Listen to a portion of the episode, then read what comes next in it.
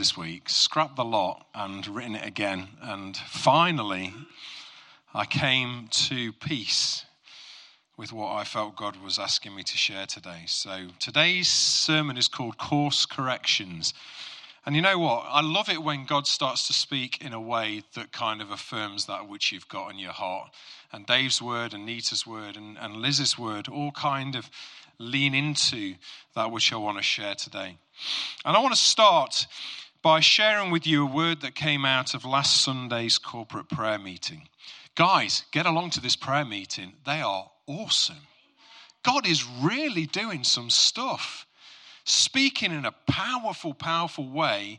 And you know what? The best bit about Sunday for me was the times where we just sat in silence in the presence of God. Man, I was just blown away. This is what he said Pioneers set out into the unknown discovering things not seen before, before or known before, and they have to make course corrections to maneuver around, over, under obstacles on their path. So it will be with us as we pioneer in the Lord, get ready for the course corrections, and do not fear them. Can you say amen to that? I believe that when we set out on a journey, any journey in God, in fact, that there are times where we come up against obstacles, where we are called to either go through them or to maneuver around or over or under as the Lord commands. And I believe that us as a church right now are being presented. I mean, you only have to look back at our sermons over the last six months or so, and there's this theme building, which is an invitation from God into something new, into something powerful that doesn't resemble anything that we've seen before and requires us to go on a course correction to get to. Now, we've all got sat navs, right? Right? Or a phone with a sat nav app. When we set off on a journey in our car, we're pretty sure where we want to go, right? Ernie might not be. I know he drifts around all over the place when he's in his car. But anyway, most people, when they get in a car, they know roughly where they want to go. And if we're a little unsure, our sat nav kind of gives us a bit of a prompt in the right direction. But you know what? God doesn't work like that half of the time with individuals. In fact, Hebrews 8, sorry, Hebrews 11, verses 8 to 10. By faith, Abraham obeyed when he was called to go out to the place which he would receive as an inheritance. And he went out not knowing where he was going. By faith, he dwelt in the land of promise as in a foreign country, dwelling in tents with Isaac and Jacob, the heirs with him of the same promise. For he waited for the city which has foundations, whose builder and maker is God. You see, for us on our Christian walk, God oftentimes doesn't show us the destination. He just declares that He's going to go with us in the journey. And you know what? I love walking with God in the journey because I have got the most powerful being in the universe walking alongside me, within me, empowering me within the journey that He calls us to go on. And you know what? As a church, I still don't think we know where we're going. But I can tell you it's towards Christ. And it's towards Christ likeness. And in your individual life and in your individual call, God has promised that He's going to be with you in the journey, and He promises that in the journey, He will transform you into the image of His Son. Romans 8, we are called to be conformed to the image of His Son. And you know what? By the time we finish this life and move into next, Philippians 1 6 is going to be accomplished. He who started a good work in us will complete it until the day of Jesus Christ. Can we say amen? So we're all in this journey. We're all destined to be conformed to the image of Christ, but we don't know 10 steps ahead. We only know that which God calls us to now. In effect, we're called to a long obedience in the same direction towards Christ. That's what the Christian life is. It's a long obedience in the direction of Christ. And you know, on the way to Christ likeness, we experience the kingdom of God.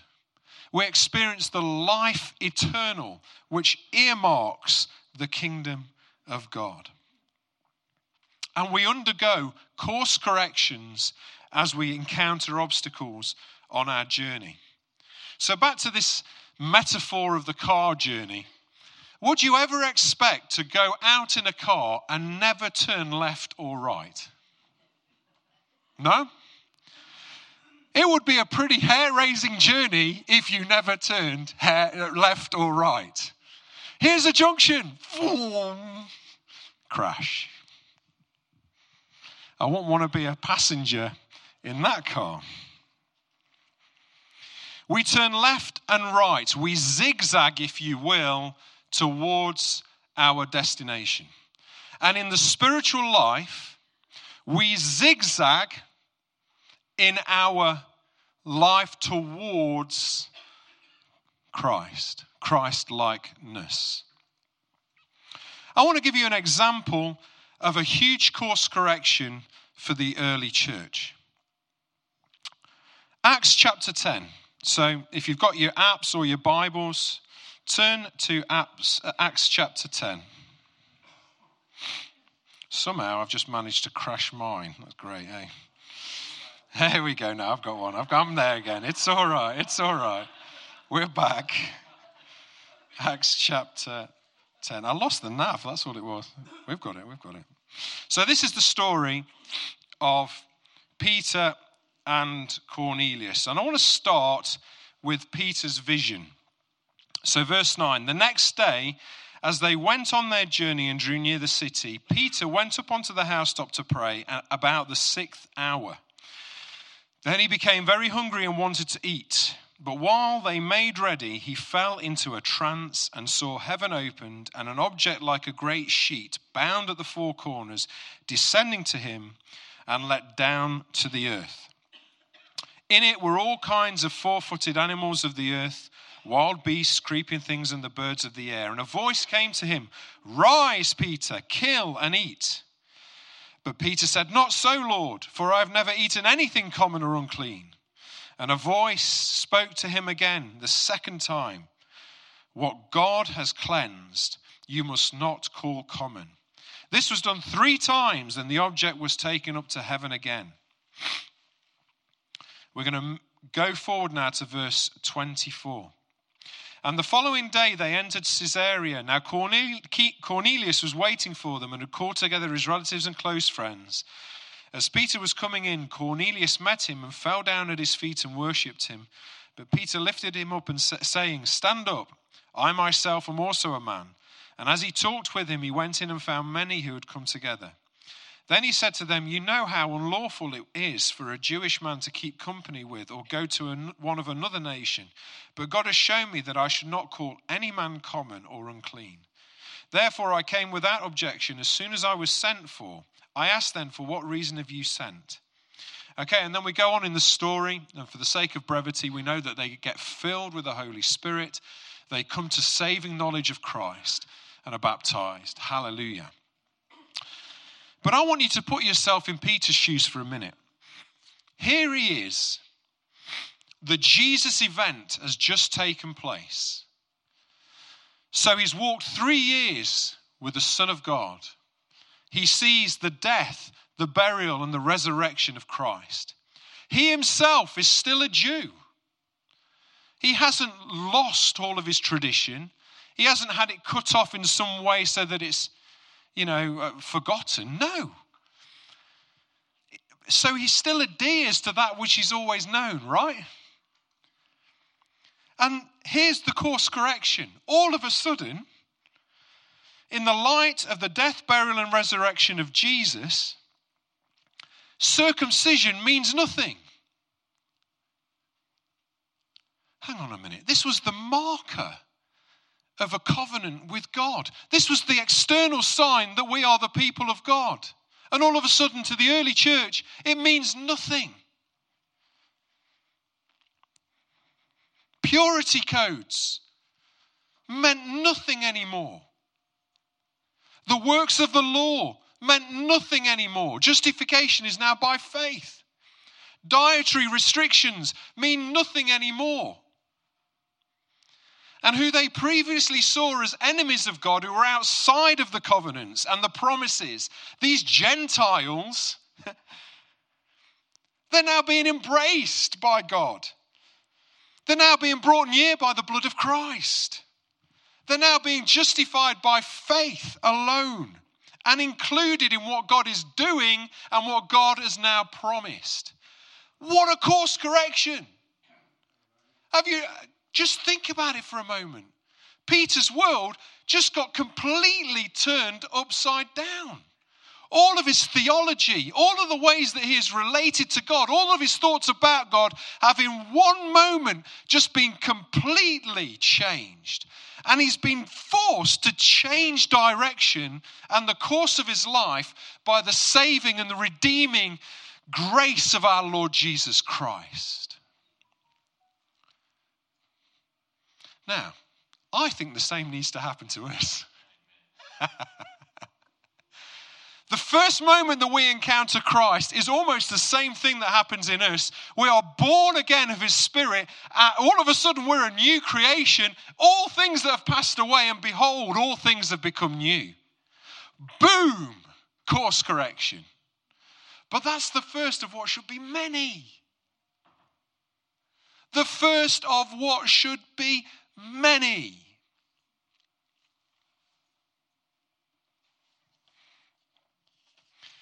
And you know what? Even after Peter had encountered God in a vision where he said, Do not call common what I have cleansed.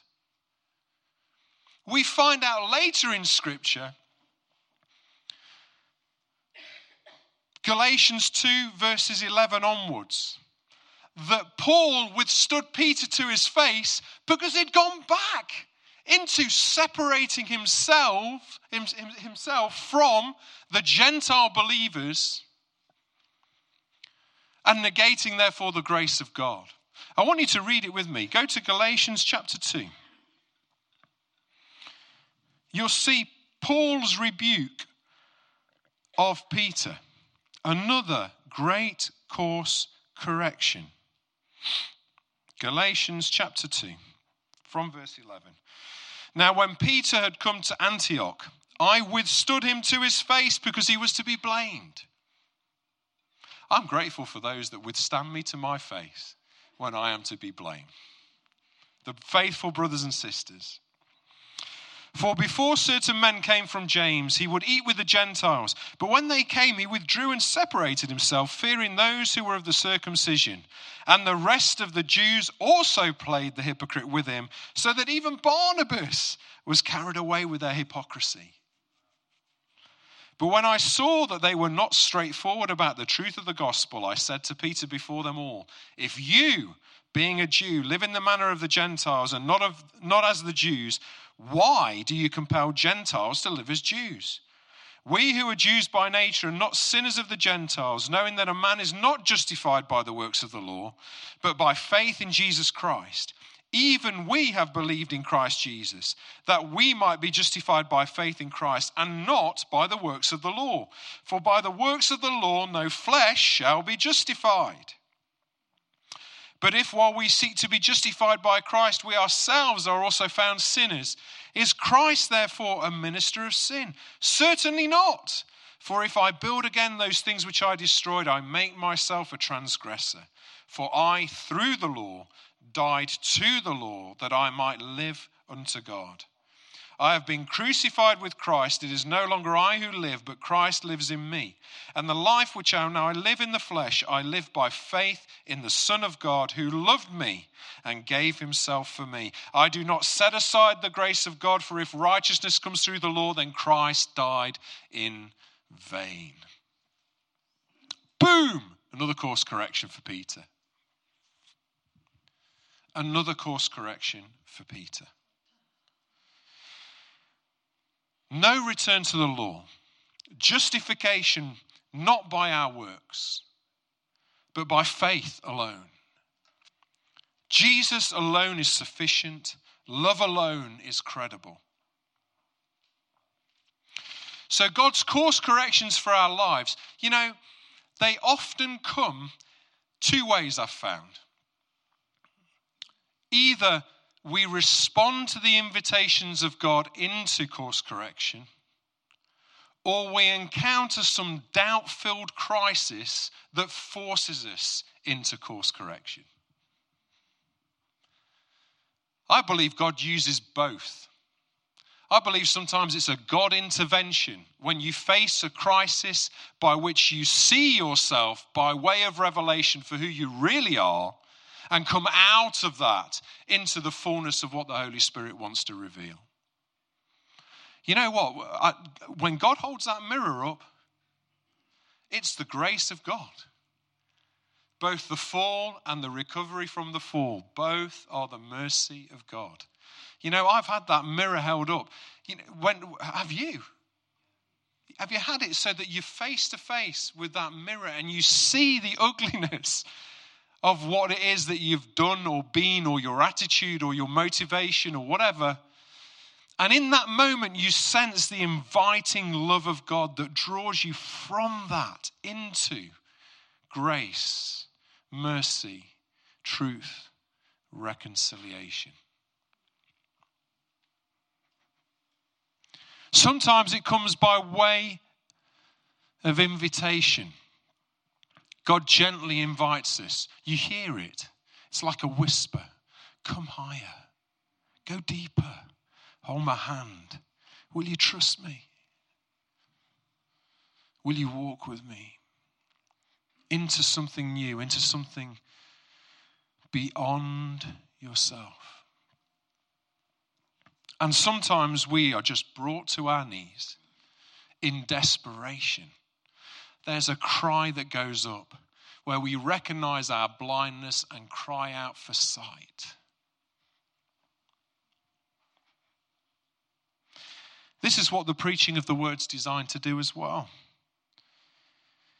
We're called in 2 Timothy 4 2 to reprove and admonish, to rebuke, which is announcing these life saving corrections, to exhort, to invite, to implore, to beseech. Because you know what? Sometimes faith demands that we move beyond our certitudes. Those things that we erect as our comforts, be they theological, be they natural, be they spiritual into a place where, once again, in the midst of that uncertainty, we trust God in this journey. You know, we are called to go from faith to faith, from glory to glory. We are called to change. Ecclesia semper reformatum, the church forever reforming, constantly changing, constantly growing, constantly developing constantly growing in our knowledge of God and letting it affect the way that we live, the way that we believe, the way that we act, the way that we love, the way that we are merciful, you name it. I am not the same man I was 10 years ago to the glory of God. You are not the same person you were 10 years ago to the glory of God. If you are, then really, it's time for the mirror. It's time for the mirror because our certitude can often cause us to be pulled too far in a direction away from the love of God, away from God's edicts to love. And that's why we're called to repent. Repent means turn around, change direction, course correct, come, rethink. And our doubts, they're not an- antithetical to faith. That's unbelief that's the, the opposite. Unbelief says, in the midst of those uncertainties that we feel when our ground has been shaken, unbelief says, I will not trust in Jesus. Our doubt says, I will hold on to Jesus, I will cling to Jesus in spite of these uncertainties, in spite of this ground that's being shaken, until God brings me into a place of knowing Him better. Now, I want you to imagine that you're in a sailboat. So, this traveling theme's been going on all day. I'm going to continue with it. God wants to cause you not to hit the rocks. He wants to steer you away from those reefs and rocks where you could end up shipwrecked into clear waters. You know what? When God calls us out of the sin that we're in, it's for that very reason. God course corrects us because he knows how damaging sin is to our lives, how it shipwrecks our faith, how it causes us to compromise the gospel of Christ, how it causes us to water down that which God has done for us. And instead, it's like the Holy Spirit wants to grab hold of the tiller and yank it to just to get you away from those rocks. And his motivation is always to steer you away from those traps and pitfalls so that you can continue to experience the empowering life of the Spirit of God and His grace. Maybe you've already hit some rocks. Maybe you feel like your life has already been sunk. But we have a Holy Spirit that can raise the dead. Hallelujah. We have a Holy Spirit that can raise the deadness of your shipwreck and bring you somehow back to life and put you somehow back on course. If you'll incline that ear, if you'll listen to his rebuke, Listen to his exhortation. Come out from under what it is you're under. If you will obediently take hold of his hand and follow him into that unknown, you too will be this pioneer that we received in that prayer meeting on Sunday. Because to be a pioneer, we've got to be prepared to let go of the known. Oh, church. You know, just like Abraham had to get out from his own country, you know, that's a metaphor for the known, the easy, the safe, the familiar, the comfortable. Get out from that into something that's far better. I love how Rob has shared several times that when God confronts things in your life, it's not to deny you from something, it's to invite you to something better. Hallelujah. I am confident that God has something better for us than what we're experiencing right now. I am confident that God's model of church that is fit to win this end time harvest is better than what we're experiencing right now. But we cannot stay in our country and be that pioneer. Something's got to go. Something's got to give. Something's got to be let go of in order to take hold of that which is better. And so the call for us as a church is to courage. Be strong and of a good courage, for I have given you this land.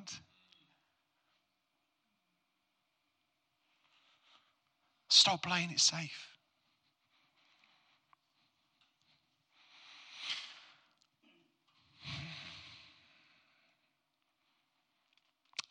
Many people, including me at times, place too much security and comfort in the way we currently do things. We're still encumbered in a paradigm of doing church that was established hundreds of years ago.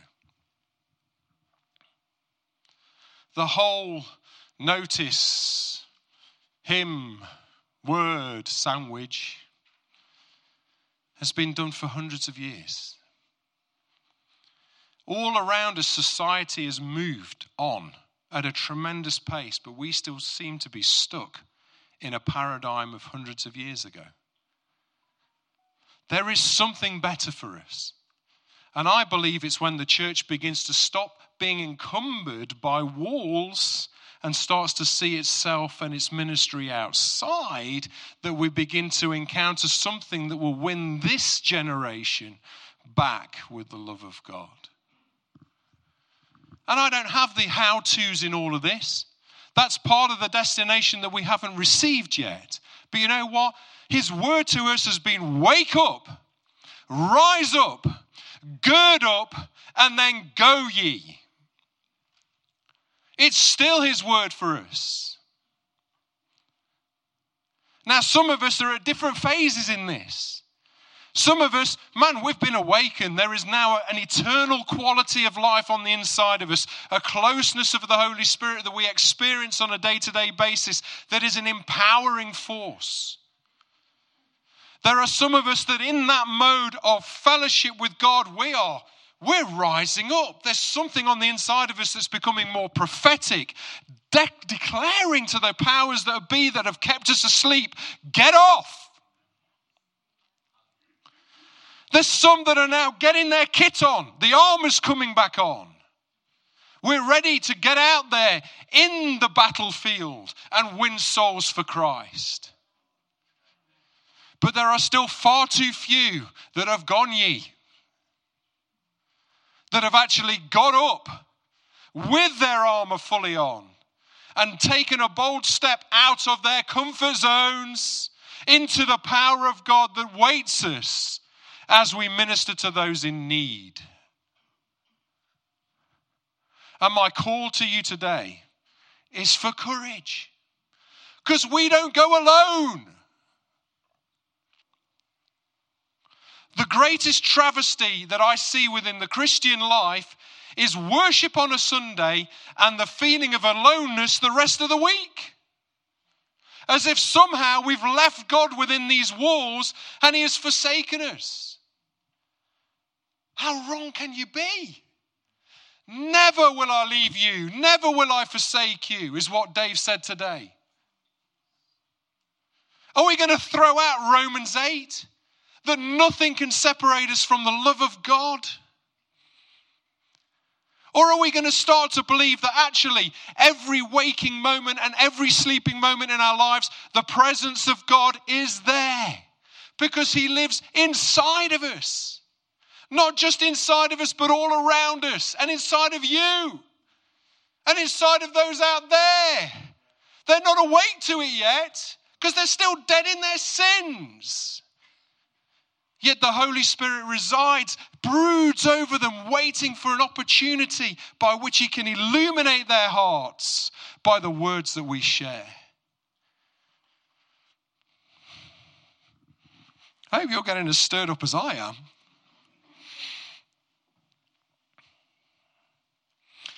I can tell you this God is not going to come and validate and empower the status quo. He's not. If you think that somehow a revived church looks like happy clappy doing the same things with more exuberance, you're wrong. You are so missing it if that's your view of a revived church. He's not going to keep blessing the man made structures that we erect that keep him at arm's length and cost us nothing in terms of devotion or obedience. I'm going to say that again. He's not going to bless the man made structures that we erect that keep him at arm's length that cost us next to nothing in terms of devotion and obedience.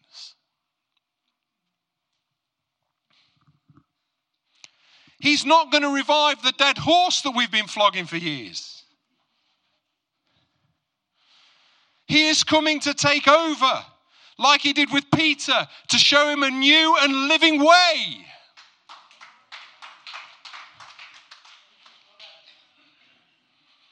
If we will submit to it and stop resisting it, we too will enter that new and living way. And you know what? It may be an old and living way. It may be getting back to the first love that we've lost. And faith righteousness that we seem to have forgotten about. when we strive to please God. If we'll stop resisting it, we will enter into a Christianity that changes hearts, families, communities in a post Christian modern world. We will become something fit for the end time harvest. If we don't, we'll continue to peddle a churchianity that may well satisfy the sleeping majority, but challenges, shakes, and transforms nobody into image bearers of Christ. Not on my watch.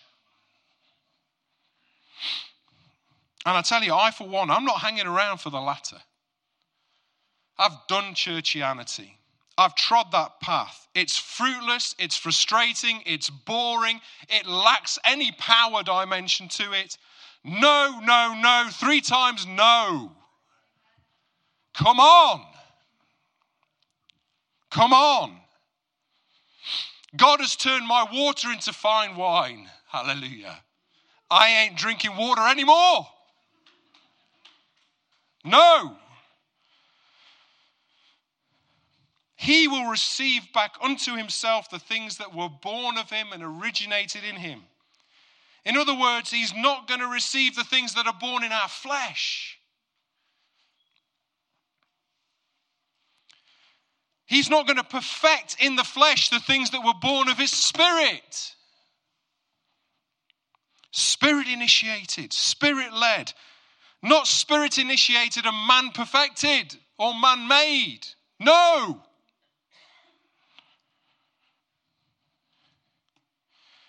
Hallelujah. I want to finish with this. There is an eternal quality of life. John chapter 17, 1 to 3. Jesus spoke these words, lifted up his eyes to heaven, and said, Father, the hour has come. Glorify your Son, that your Son may also glorify you. As you have given him authority over all flesh, that he should give eternal life to as many as you have given him. And this is eternal life, that they may know you, the only true God, and Jesus Christ, whom you have sent. Eternal life is not just measured in number of days, it's measured in quality of life, the eternal quality of life. You have access to eternal life right now. Right now. Right now, you can draw upon the ever present, manifested God, Jesus Christ, and draw into yourself that river of living water that's meant not just to fill you, but get out right now. I have been living these last few weeks, honestly, like God is always there. There has been a, a, a switch flipped in my mind somewhere along the way. I can't even remember what day it was. But I have been experiencing for a while now the ever present, manifested presence of God. Just, I don't have to do anything, God just appears. Sometimes I think God just wants to hang out. It's not that He wants to say something, just wants to hang out. And I'll just be sitting in my chair, or, I don't know, even just doing this this week. I, I built a wardrobe for Joe. There I was tapping nails into a wardrobe, and the presence of God fell. I was overwhelmed. I just didn't know what to do. I thought, well, what do you want me to do, Lord? And, and, and I got no response. And then I realized he just wanted to hang out while I was doing DIY. This is real. I'm, I'm, this is real. The manifested ever presence of God, where he said, Never will I leave you, never will I forsake you. I'm, you know, on a bike ride, I'm experiencing the presence of God. I go to the shops, I'm experiencing the presence of God. It's it's, it feels weird sometimes, but it's real. It's real because He loves me. And it's real because He loves you. And it's real because every moment of every day He wants to draw you closer to Himself so that He can transform you more and more into His image so that you can live a life that will win people. And he just likes hanging out with you. You know, I, I love hanging out with my kids. You know, it, wouldn't it be weird if every time I went to my kids it was because I needed them to do something? That, that would be really weird. In fact, I think it would borderline abusive. I love you, but you've got to do this for me. I love you, but you've got to do this for me. No, sometimes I just want to be in their presence. I love sit. You know, when they were younger, not so much now because I mean Ellie's at that age now where she doesn't like this so much. But I used to have one under each arm on the settee, and we used to watch, I don't know, Peppa Pig or whatever was on the telly. I loved it. A child under each arm, close to them. Their heads were that close to my chest that I swear that they could hear my heart just going da-dum, da-dum, da-dum, da-dum. And you know what? That's how I feel with God. That when He just comes and sits with me, it's like all of a sudden my ears are working spiritually that I'm hearing that heartbeat, that I'm getting a sense of this is not just for me, this is for you, and this is for them. Some things come alive. And it can come alive as much in you as it ever can in me. Nothing special about me, folks. So, from John 17, verses 1 to 3, I'm now praying this John 17, verses 20 onwards. I do not pray for these alone, but also for those who will believe in me through their word, that they all may be one as you, Father, are in me and I in you. That they also may be one in us, that the world may believe that you sent me. And the glory which you gave me, I have given them that they may be one, just as we are one. I in them and you in me, that they may be made perfect in one, and that the world may know that you have sent me and have loved them as you have loved me. That's my prayer now. So, are you you're up for a course correction? Are you up for being challenged by the Holy Spirit, being led? Because if you miss the invitation, the crisis will come. It just will. Because you'll hit those rocks that he wants to steer you away from. Amen. We're going to go into a time of communion. Let it be a time of reflection. For heaven's sake, don't reflect on your own sin. Be aware of God with you and what he wants to say to you. Be aware of what God wants to do on the inside of you. Don't make it about yourselves. Okay? Don't. We're here to remember the Lord at his table, what the Lord has done at his table. It's not about you. it's just not about you. You have the invitation, but it's all about him. So when we take communion now, and I'm going to invite Dad to come and administer it, let it all be about him to the glory of God. And God's people said, Amen. Amen.